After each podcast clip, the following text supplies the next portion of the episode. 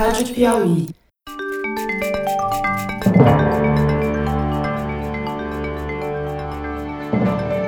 Opa! Eu sou José Roberto de Toledo e este é o Luz no Fim da Quarentena, uma coprodução da revista Piauí com a Rádio Novelo. Infectamos o canal do Foro de Teresina para discutir pesquisas científicas que iluminam este túnel em que a pandemia nos meteu. Hoje, o biólogo Fernando Reinach analisa um estudo importante publicado no The New England Journal of Medicine sobre a transmissão do vírus SARS-CoV-2 por pessoas que não tossem, não têm febre, ou seja, sem nenhum dos sintomas típicos de Covid-19. Fernando explica quanto isso dificulta o controle da epidemia. Fernando Reinach, vamos falar hoje sobre esse estudo que você escolheu, que saiu publicado do New England Journal of Medicine, sobre a contaminação do vírus SARS-CoV-2 em residentes de um, uma casa de repouso, vamos chamar assim, na região de Seattle, no noroeste dos Estados Unidos, logo no comecinho da epidemia nos Estados Unidos. Como é que foi feita essa pesquisa? Conta pra gente por que, que ela é importante, por favor. Bom, primeiro que nos Estados Unidos tem muito, aqui tem menos, mas tem muitas dessas casas de velhinhos. Eu acho que a idade média nessa casa de repouso era 79 anos. Era uma casa de repouso que cabia umas 140 pessoas, tinha 89 residentes nessa casa. Aí o que, que aconteceu? Começou a morrer uh, uns velhinhos de Covid-19. O que, que acontece nesses momentos nos Estados Unidos? O CDC, o Center for Disease Control, manda um time para investigar o surto naquele local. E os epidemiologistas gostam muito disso porque é meio parecido com aquela história do navio. Você tem umas pessoas isoladas num lugar, o vírus entra e você consegue estudar o espalhamento do vírus nesse ambiente. Navio, só para lembrar o nosso ouvinte, é o Diamond Princess, um deles, né, que teve a maioria dos seus passageiros e tripulantes contaminados e teve dificuldade, inclusive, para conseguir aportar, né? Mas voltando para. É, exatamente. Voltando para é. Seattle. Então, daí foram lá investigar o que estava acontecendo e eles descobriram que no dia 26 de fevereiro, um funcionário tinha ido trabalhar com sintomas leves de gripe. Isso passou despercebido, só que três dias depois, no dia 29 de fevereiro, esse funcionário foi diagnosticado com coronavírus. Tá? Imediatamente deixou de ir lá e imediatamente é um lugar de velhinhos, então tem muitas enfermeiras muito bem capacitadas lá, tal. Elas começaram a monitorar duas vezes por dia todos os sintomas para ver se ele tinha contaminado alguém, algum dos pacientes lá dentro. Bom, então no dia 29 de fevereiro eles começaram. Aí, no dia 3 de março. Três dias depois. Desses três dias depois, desses 89 residentes, seis já tinham sido hospitalizados e todos testaram positivo para o Covid-2, ou seja, tinham contraído o vírus três dias depois. Falaram, bom, agora precisamos ver, está espalhando o vírus aqui dentro. Daí no dia 13 de março, entre o dia 3 e o dia 13, eles resolveram que precisavam testar todo mundo com PCR. Isso é uma situação que não faz. É como você chegar na cidade de São Paulo e falar, vamos testar todo mundo. A vantagem uhum. de testar todo mundo com PCR é que você sabe quem tem o vírus e quem não tem o vírus. Tanto faz se o cara tem sintoma, não tem sintoma. PCR, só para lembrar, o exame que detecta o vírus, não os anticorpos, mas o vírus em si, que tem uma altíssima precisão, né? Exatamente. Aí, entre o dia 3 e o dia 13, quando eles resolveram fazer o teste, mais dois foram hospitalizados e no dia 13, três pessoas falaram que não queriam ser testadas. Um dos que não queria ser testado morreu e após a morte foi testado e era positivo. Mas o fato é que no dia 13 de março, dos 89, eles testaram 76 pessoas. Dos 76, 52 eram negativos e 23 eram positivos. Então já tinha 23 casos positivos. Nesse dia mesmo, do dia 13, dos 23 positivos, nove já tinham sintomas e dois tinham sintomas meio estranhos. Agora, dos 23 positivos, mais da metade, que eram 12, eram assintomáticos, ou seja, pessoas que não tinham nenhum sintoma e eram positivos para o vírus. Desses 12, um ficou sem sintoma para o resto da vida, se curou e nunca teve nada. E 11 deles quatro, cinco dias depois apareceram com sintomas. Ou seja, existiam 11 pessoas dos 23 positivos que não tinham sintomas, já estavam espalhando o vírus e não tinham sintoma nenhum, e depois de alguns dias apareceram com sintomas, uhum. tá certo? Bom, então você tem pessoas ali que não têm sintomas. Desculpa, Oi. como é que os cientistas sabem que, mesmo sem ter sintoma, mas já ter o vírus, a pessoa estava transmitindo o vírus? Porque você consegue medir pelo RT-PCR, é um método quantitativo, você consegue medir a quantidade de vírus que já está saindo da boca dele está na superfície da boca. E essa quantidade de vírus é suficiente para infectar qualquer outra pessoa. Quer dizer, o PCR não apenas detecta se a pessoa tem o vírus, mas onde ele está e, portanto, se está ali na boca, ao falar, ou ao tossir, ou ao espirrar, essa pessoa vai estar tá jogando partículas de vírus no ambiente.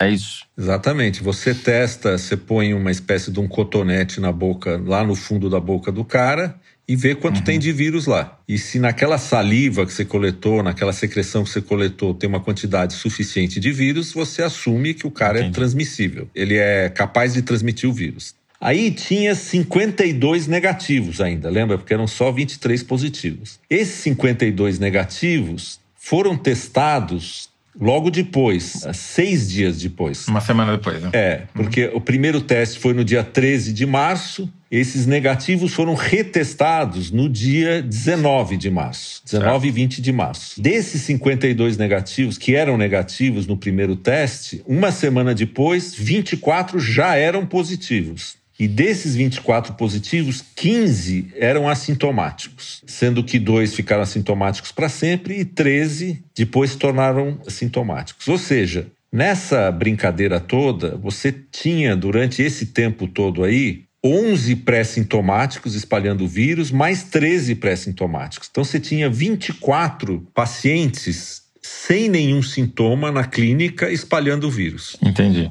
O fato é que depois de um certo tempo, 60% dos pacientes pegaram vírus e eu não sei exatamente quantos morreram. Teve também uma infecção grande nos funcionários, mas eles só foram testados depois. Nenhum funcionário, que eram pessoas mais jovens, uhum. morreram. Uhum. O que, que acontece aqui? É como se eu chegasse, sei lá, num bar tá? E falasse assim: quem tem sintoma de coronavírus aqui? Olhasse todo mundo tal, falava: tem ninguém aqui, ninguém. Então você fala, puxa, então tá tranquilo, eu posso vir aqui beber uma cerveja. Aí eu testo por PCR todas essas pessoas e eu descubro que, sei lá, tem 20 pessoas ali naquele bar que já são portadoras do vírus e estão transmitindo o vírus e não uhum. tem nenhum sintoma. Então esse trabalho foi um dos primeiros de uma série de trabalhos que mostraram que o novo coronavírus, as pessoas infectadas pelo novo coronavírus são capazes de transmitir o vírus para outras pessoas pelo menos cinco dias antes de terem sintomas. E isso é muito diferente de uma gripe, por exemplo. Na gripe, você começa a transmitir um dia antes ou no dia que você começa a ter sintomas. Então, se eu encontro uma pessoa com gripe, eu falo, puxa, eu vou ser contaminado. Mas eu não fico com medo de encontrar uma pessoa sem nenhum sintoma e ser contaminado. Entendi. No caso do coronavírus, não é assim. Você tem essa transmissão antes de aparecerem os sintomas. E nessa clínica também, você teve três velhinhos que transmitiam o vírus, nunca tiveram a doença e sararam. São totalmente assintomáticos. Isso é uma descoberta importante, entendeu?